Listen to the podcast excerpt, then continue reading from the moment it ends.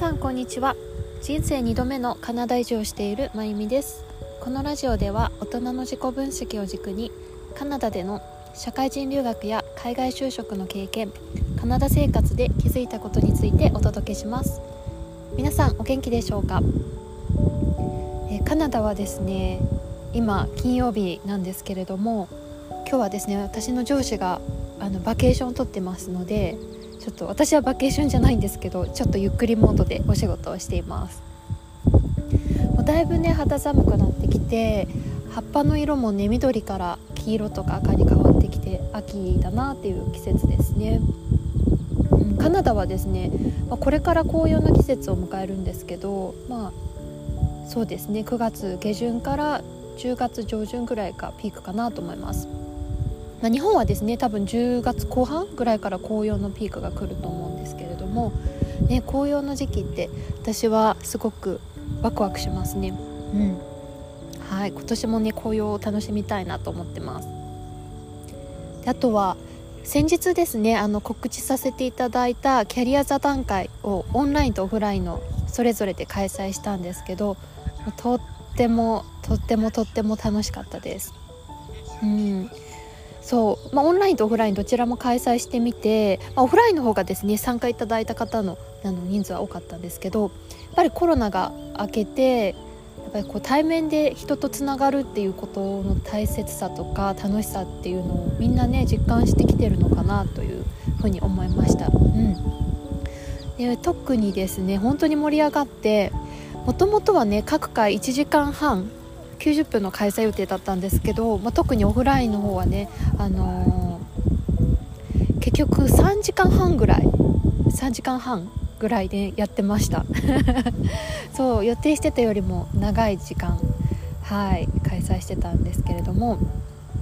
でそうですね。まあ、いろんな方にご参加いただいたんですけれども、まあ、例えばそうですね。今もカナダでこうお仕事してキャリアを積んでるんだけどこれからキャリアチェンジ考えてますと。何から始めたらいいのかなみたいなことをねあのこうご質問いただいたりそれをみんなでディスカッションしたりとか。でまあ、これからねカナダでキャリアをあの作っていきたいという方は、まあ、カナダでのね最初の経験をまずどうやったら得たらどうやって得たらいいのかっていうことをねご質問いただいてなんかそれをみんなでディスカッションしたりっていう感じで面白かったです楽しかったです。うんそう皆さんお一人お一人本当に素敵な方でなんかいろんなバックグラウンドをお持ちの方が一つの場所に集まってなんかねみんなでこう、うん、なんか知恵を出し合ったり自分の経験を話したりとかっていうねそういうのが私はとっても楽しすぎて翌日ねあの話しすぎたせいかあの声が枯れました。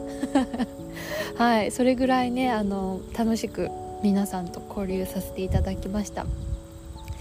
なんか今回すごく楽しかったので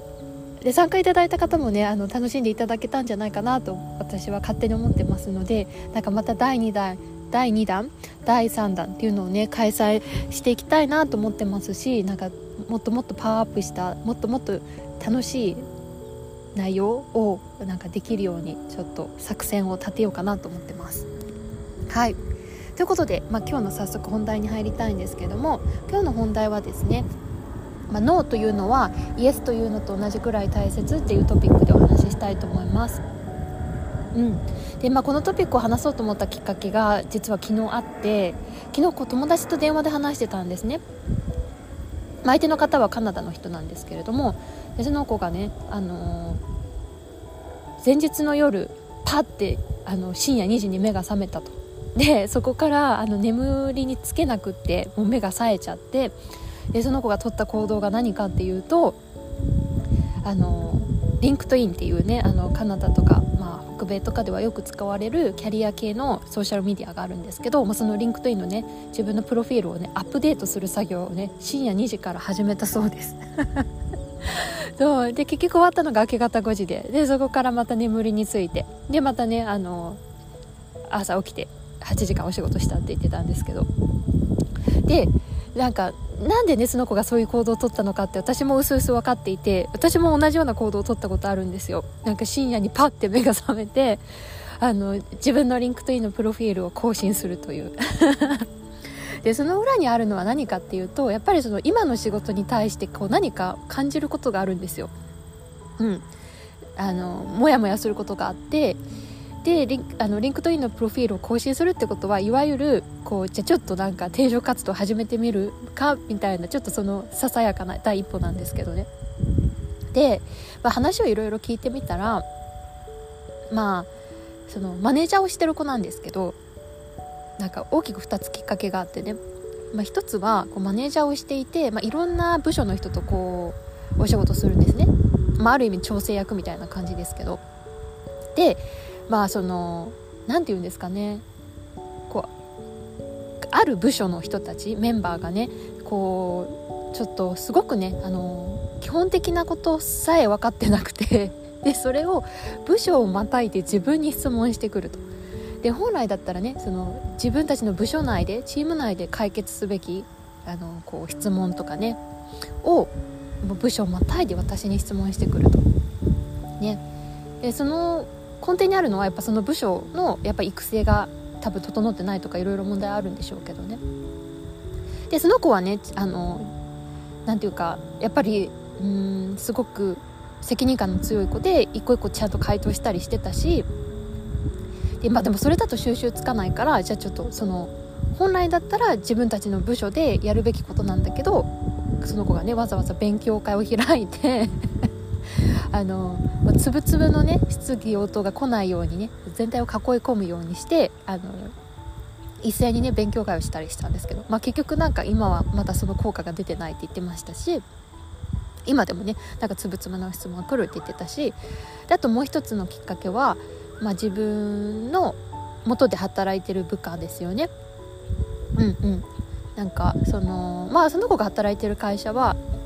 まあ、IT 系の会社でよく IT 系だとあるのかな？その有給がね無制限で取れますっていうあの福利厚生があるんですね。IT 系は多分よくあると思うんですけど。で なんかそれにかこつけてかめちゃめちゃ有給取る子がいると。なんか直近で4週間あの有給取ってで多分今年はねその子その部下の子はもう有給取らないんじゃないかなと思ってたら 最近になってねさらに2週間プラス2週間有給取りたいと。で申請が来たと。まあねその会社の福利厚生としてあの有給無制限って言ってる手前まあそれノーっていうのもあれなんですけどでもその部下の子がこう長期的な有給を取ってしまうとその上司であるその子にしわ寄せが来ると。でその上司であるその私の友人はね本当に多分ミニマムの最低限の有給しか取ってなくて。なんかね今年に入ってまだ多分2日3日しかまだ有給取ってない。とまあ取ればいい話なんですけどね有給をね。何が言いたいかっていうと多分その結構いろんなことに対してこう外から降ってくるものに対して全て受け入れてイエスって言っちゃってるんですよね。うんうんそうでイエスって言って結局それって自分を犠牲にしてしまってるからなんで私だけなんで僕だけこんなに苦労しなきゃいけないんだみたいな状況に多分なってるということですよね。うん、なんか私も全く同じ経験ではないんですけどちょっとだけ似たような経験を去年していてうん。その前職の会社でねお仕事してた時にこう上司からこう任される案件っていうのがだんだんだんだんこう自分も慣れてきてできる案件できるタスクばっかり来るようになって自分の成長を感じられなくなっちゃったんですよ。でも上司と部下っていう関係だから私はイエスって言って受け入れてやってたんですよ。まあその上司と部下っていう関係を主従関係で捉えてた私がまず間違ってたんですけれどもで、まあ、やらなきゃやらなきゃって思ってアクセプトしててそしたらやっぱり本来自分が心からやりたいことじゃないことをずっとやり続けるのって本当にあの精神的に良くなくってそうだから毎日毎日ねこう仕事をする時にこう to-do list を整理するんですけどね to-do list 整理してもななんかね全然心が動かないんですよ。うん、なんかもうほんと工場タスクみたいな感じでもうやらなきゃやらなきゃ右から左にやらなきゃやらなきゃってやっててでそういう風になんか心を無視した仕事のね向き合い方をしてってだんだんしんどくなっちゃったんですよね。でこのままじゃダメだなっていうことでこうある日上司とねこう話してあの、まあ、こういうね今振ってくれてる仕事自体も別にそこに成長のなんだろうきっかけとかねチャンスはないわけじゃないけど私がもっとやりたい仕事ってこういう仕事なんですよこういう仕事をもっとやりたいんですっていうふうに言ったんですよね。まあ、それって裏を返せばノーって言ったんですよね。うん、今やってる仕事に対してノーって言って私がやりたい仕事はもっと別のこういうことなんですっていうのを言って、うん、でもそこで学んだのがあのイエスっていうイエスっていうことでチャンスを得ることもできると思うんですね。その降ってきたチャンスをつかみ取るためにイエスはいやりますっていうこともすごくいいことだと思うんですけど。でもそのイエスって言い続けることって多分ある種楽で何も考えなくてもいいのでね。そう。でだんだんだんだんこう自分の心がこう何て言うのかな何も感じなくなっちゃうんですよね。でそれはちょっと危ない信号かなと思ってます。なのでもしね今やってることとか向き合ってることに対してなんかこう心が動かないとかね何も感じなくなった人 方がいらっしゃれば多分ちゃんとあの向き合ってみるチャンスなんじゃないかなと思います。やりたくないことをね、まあ、ノーって直接的に言うのは結構あの難しいと思うんですけど言い方をねちゃんと考えて相手に伝われば、うんまあ、伝わることもあるんじゃないかなと思いますし、まあ、もし伝わらなくて引き続きしんどい状況にあるってことは、まあ、多分その環境が合ってない可能性もあるんじゃないかなって思いますね。ということで今日のトピックは「ノーというのはイエスというのと同じくらい大事っていう内容についてお話ししました。